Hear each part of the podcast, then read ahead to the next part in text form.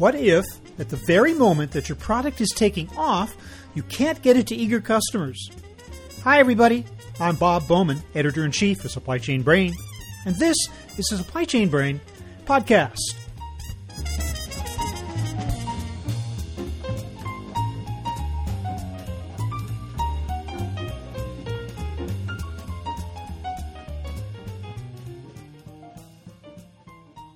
Economic fallout from the COVID 19 pandemic hit everyone hard, but few companies faced as big a frustration as Xero Shoes. The maker of innovative lightweight footwear for running, walking, and athletics was hitting it big in the marketplace when a combination of supply chain issues, including skyrocketing ocean freight rates from Asia, container and chassis shortages, and other logistics obstacles, began disrupting efforts to keep its best selling product in stock. Fortunately, the company had placed a bunch of new orders with its manufacturer in 2019 in anticipation of blowback from U.S. tariffs on Chinese goods, and that positioned it nicely to keep selling in the States when the pandemic hit. But other problems cropped up that threatened continued success. So now, in the midst of all that pain, how do you cope with a 90% rise in sales in the course of a year?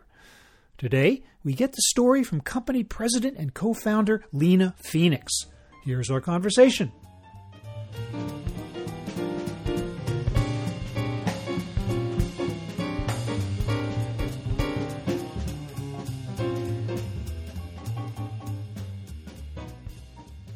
Lena Phoenix, welcome to the show.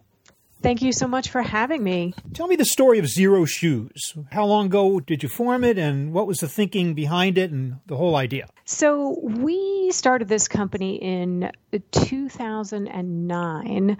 My husband had gotten back into sprinting at the tender age of 45 and he was really enjoying it, but he was getting injured very frequently. Around that time, a gentleman named Christopher McDougall had written a book called Born to Run about an indigenous community in Mexico where running was how they commuted and they ran well into their 70s and 80s in thin sandals without anywhere near the rates of injury that happen in our country. So he became very intrigued and wrote a book about a number of different things, but had to do with running form and how going barefoot or wearing a shoe that is minimalist in nature uh, can help your body obtain more optimally biomechanical form, I guess is the way I should say it. And so Steven gave that a try, and he very quickly discovered that that was true for him, and he wanted to be barefoot all the time. And I said, Well, I don't want my rugs to be dirty. So you got to figure out something for your feet.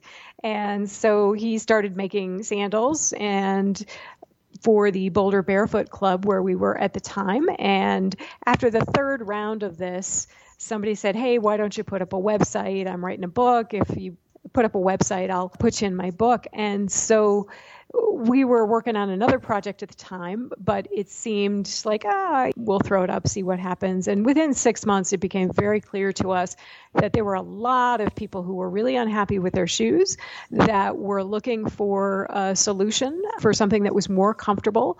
And we'd really hit a nerve. And because it was the deep in the middle of the recession, we started out selling just do it yourself sandal kits. So there was some other competition on the market, but it was fairly expensive. So people had the opportunity to buy a $100 pair of shoes or a $20 sandal kit. And so that's that's really how we started. Mm-hmm. And mm-hmm. after a period of time, it became apparent that there was just real demand for this type of low profile footwear with a wider toe box, zero drop. So there's no lift in the heel, elevating your posture in an unnatural fashion.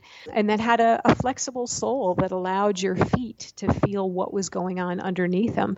So we have since expanded into a full line of sandals, casual shoes and performance shoes and boots for activities from everything from paddleboarding to hiking to walking around uh, downtown Denver to climbing up Kilimanjaro, which someone has actually done in a pair of our lightweight hiking wow. boots. What about the the nuts and bolts of it? Of course, come along with the with the great idea. Where did you decide to source your materials and your production?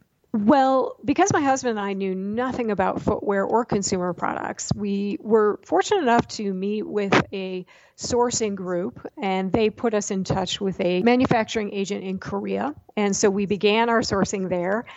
We found out very quickly that we were not a particularly desirable customer because all we were making for this sandal kit was an outsole.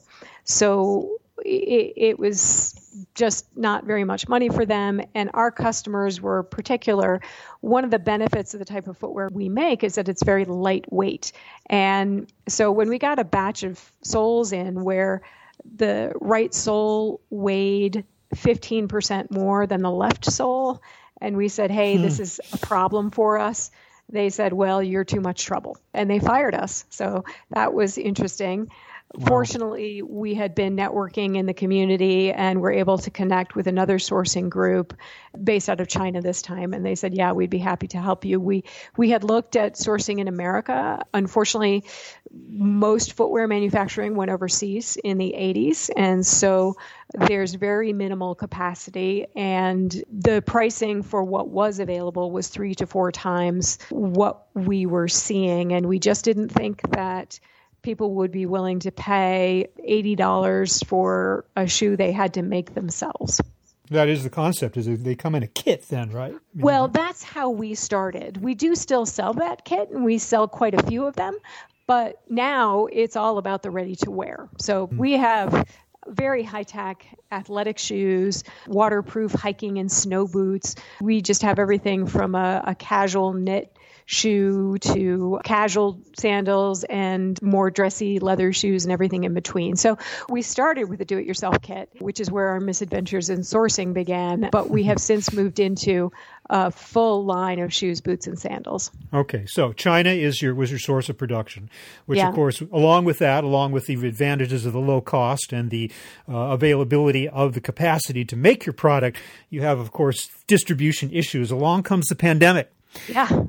What yeah. happened? We actually were in a decent position to weather the pandemic because the trade war had hit us very hard in 2019. There was a great deal of supply chain congestion in 2019 we're a small company. We don't have monthly production runs. We order twice a year. Maybe we would have four shipments a year. But if we needed to fill in, our lead times were quite long. And so when everybody was trying to rush goods into the United States in advance of threatened tariffs, our product got caught in Long Beach and sat there for for five weeks um, wow. while our freight forwarder threw up their hands and just said, Yeah, we don't know when it's going to leave. It'll get there some days. so we lost a good couple months of selling season in 2019 in the in the spring, and then another couple months in the summer because of the complications from tariffs that had not even been applied to our product, but were just gumming up the supply chain in general.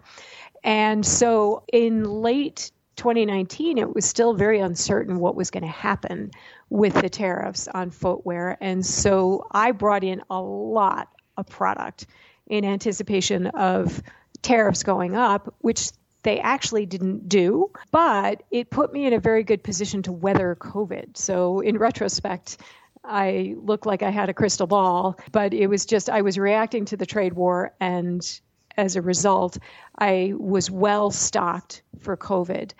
And then when the pandemic hit, of course, that was terrifying as we are at this point about 90% direct to consumer we have some good wholesale accounts and some good international wholesale partners, but the majority of our sales are through our own website or Amazon. And so when that week in March where everyone went into shock around the world that, mm-hmm. oh my gosh, this is actually happening. we saw our sales just drop by two thirds, and we thought, oh my gosh, what's going to happen? And we began to hear that some manufacturers were canceling their orders with the factory. Because of our size, I didn't think that was a good idea. So I kept my orders in place. And by May, it became clear that we were actually rebounding pretty quickly. Footwear in general and outdoor footwear in particular tend to be quite recession resistant because if you can't travel, then taking up running or getting a new pair of hiking boots, those are low investment activities that people can do close to home. And there's an educational component to our product. A lot of people think that they need all kinds of bells and whistles and padding on their shoes. And so my husband had made a marketing video that was just a kind of a long talking head 10 minute video and we didn't think it was going to work well as an ad because it was 10 minutes long. But apparently, when everybody was at home in April, stuck in front of their hmm. computer, Googling, why are my shoes so uncomfortable, they started to stumble across this video. And so we grew about 90% last year. And part of that had to do with having aggressively bought for the beginning of, of 2020. If I had canceled my orders, that would have really put me in a bad way because we're a small fish in the footwear yeah. pond. Well, well, it was a combination then of your having kept have, having built up a lot of inventory and keep the production orders going at the same time then right you yeah. still had product coming in from the manufacturer and then you were also sitting on a pretty good pile of inventory yeah here here in the US that's exactly right. Because of our size, we often have to order, like if we bring out a new style, we tend to order fairly conservatively, but there are certain minimums that we have to meet. So when we do that, we don't know is this going to be, are we buying a season's worth or a year's worth? We have to get some data behind us before we know. But on our products that have been out for a while and do the lion's share of our business, we went long on those, had lots of those in stock, and actually became a little bit of a hero to the factories that we work with because our business gave them an opportunity to keep their workers employed. And so while we normally space out our deliveries for cash flow purposes, they just made everything and said, hey, we'll give you longer terms because you're helping us keep our workers employed. So, yeah, so we were in very, very good shape until May. And that's when the latest supply chain situation caught up with us. But you had that situation, as you say, in 19. Yeah. You already had delays at the port of Long Beach. Yeah. Uh, and did that continue throughout 2020 or did that kind of abate and then come back in May of this year? Was challenging to get port. When I started moving freight, it was four weeks door to door. And then it I started budgeting in five. And then it was like maybe we should be thinking about six. And right now, I heard a quote the other day that it's 75 days for a container. And this is not just from the port in China, but to Long Beach and through Long Beach to mm-hmm. Denver, where we are located. So there's an extra leg there, and all of the difficulties that can happen with the truckers and the rail yard and everything like that. We've seen just about all of it. So throughout 2020, was that a problem, the congestion problem throughout the year, or did it kind of come up and then come back more it, recently? It was not a material problem for us. We were building in longer lead times, and the factories were shipping our product early. So even if the transit time was a little longer, it didn't affect us personally. Also, you had did you not problems of getting enough trucks once the stuff got out of the port? Did you have enough over the road capacity to get the stuff to Denver? Traditionally, our goods have come by rail. I first learned what a chassis was in 2016 when there oh. was the Longshoremen's Union on the West Coast was renegotiating their contracts and goods were having a very hard time moving through Long Beach, and mm. I was told that there was a significant shortage of chassis.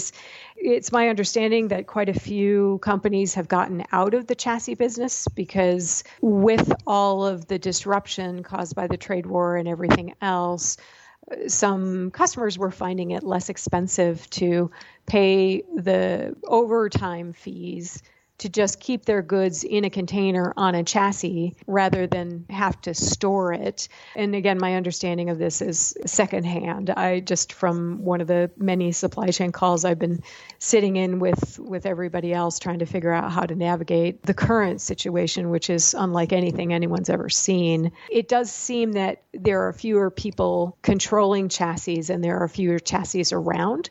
So we had a container come into the rail yard in Denver and it sat in the rail yard for four weeks oh.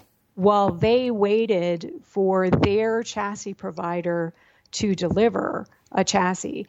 And our freight forwarder said, Hey, we have a chassis, we'll come get it. And they wouldn't let them do that. And we were just down the street and said, We have a truck, we'll come get it. And they wouldn't let us do that. So that was really maddening because it wow. was in season key best selling product that we were out of. Lost sales there. A lot of lost sales. Yeah. And yeah. meanwhile, you're carrying this inventory on your books at this point, are you yeah. not? Yeah.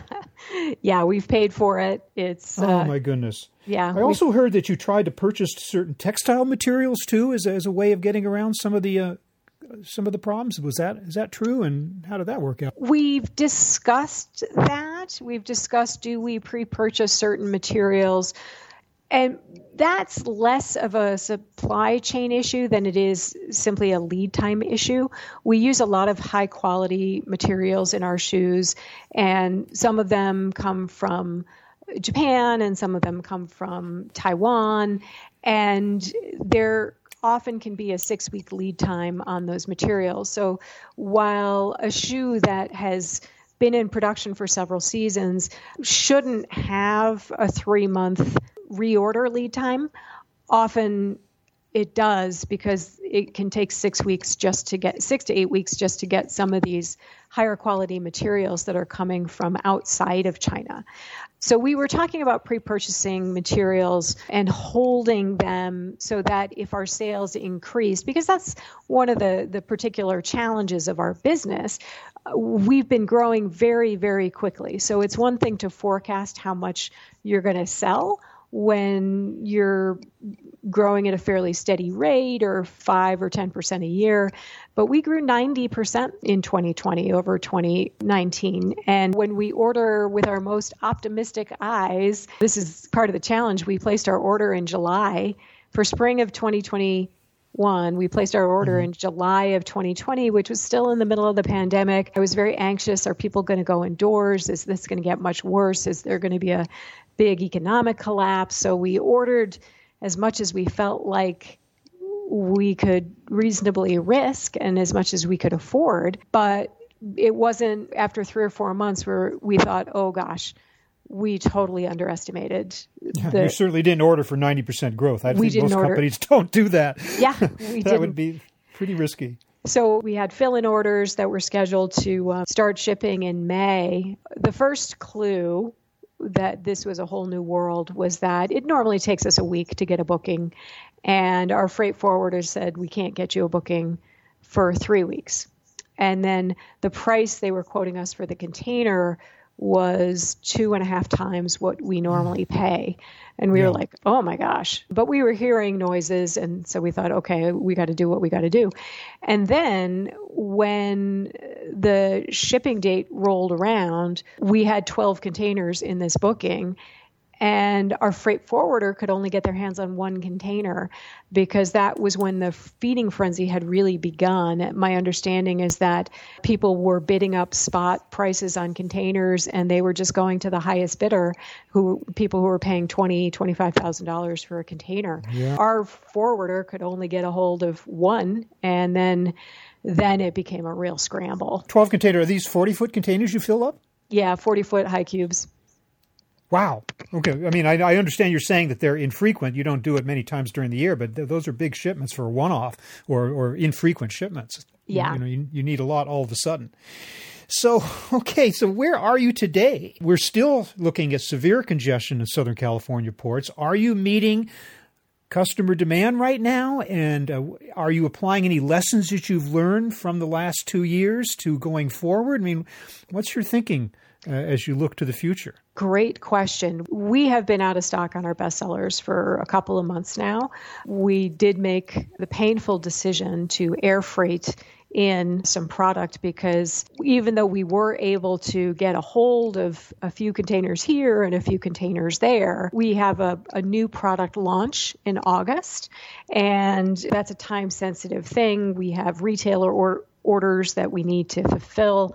So we had to bite the bullet and airship in some products. So I think uh, for me, I'm a very conservative person, and it costs less money to store product for maybe longer than is ideal than it does to when you are out of stock and a customer that you spend a fair amount of money trying to get to come to your website finally comes and wants to buy and you can't sell them. That lost sales is yeah, they'll is, look somewhere else if they can for sure. Yeah. exactly. And so over the years as we've gotten larger people have said oh you need to be turning your inventory more frequently. You need to focus more on just in time type supply chain.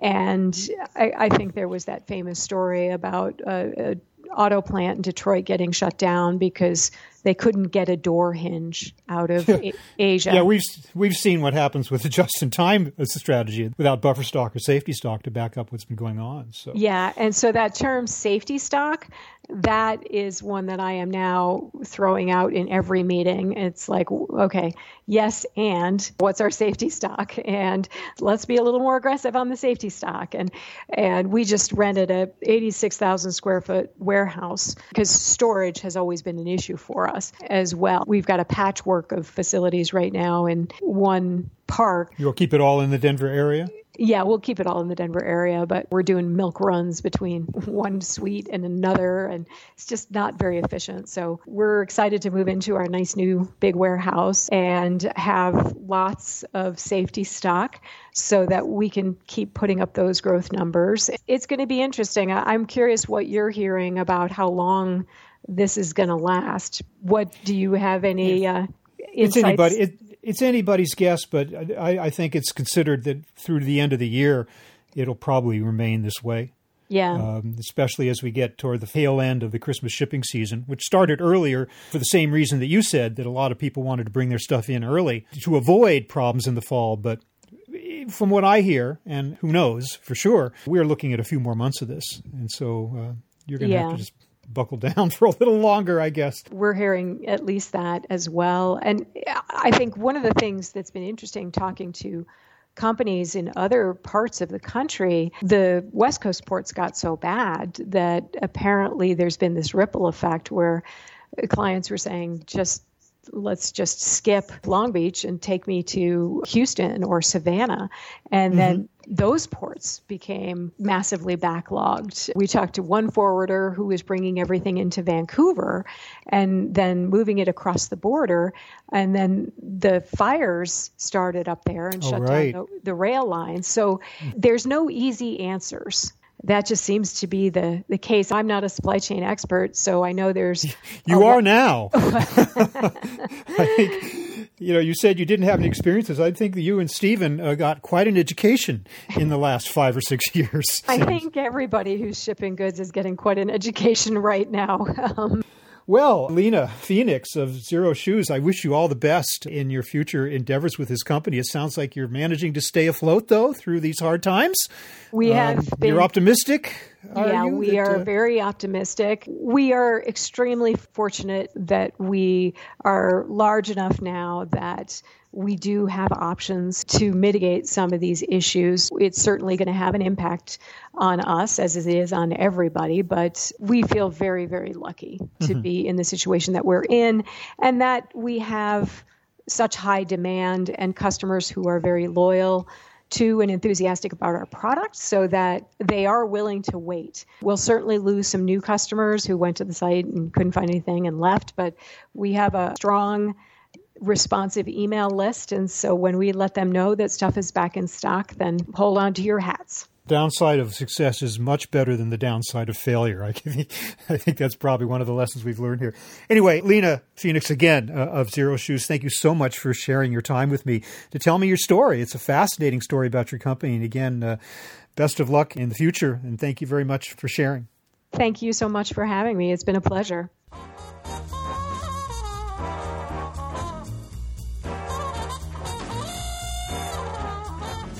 That was my conversation with Lena Phoenix of Xero Shoes, talking about how her company is dealing with success in the midst of the pandemic. We're online at www.supplychainbrain.com, where we post a new episode of this podcast for streaming or downloading every Friday. You can also read my Think Tank blog, watch thousands of videos, and access all of our other content, including the digital edition of our magazine. Look for us on Facebook and LinkedIn, follow us on Twitter at SCBrain, and also watch videos on our YouTube channel. You can also download or subscribe to the podcast on Apple Podcasts. Got any comments or suggestions on this or any episode? Email me at rbowman at supplychainbrain.com. Stay well and see you next time.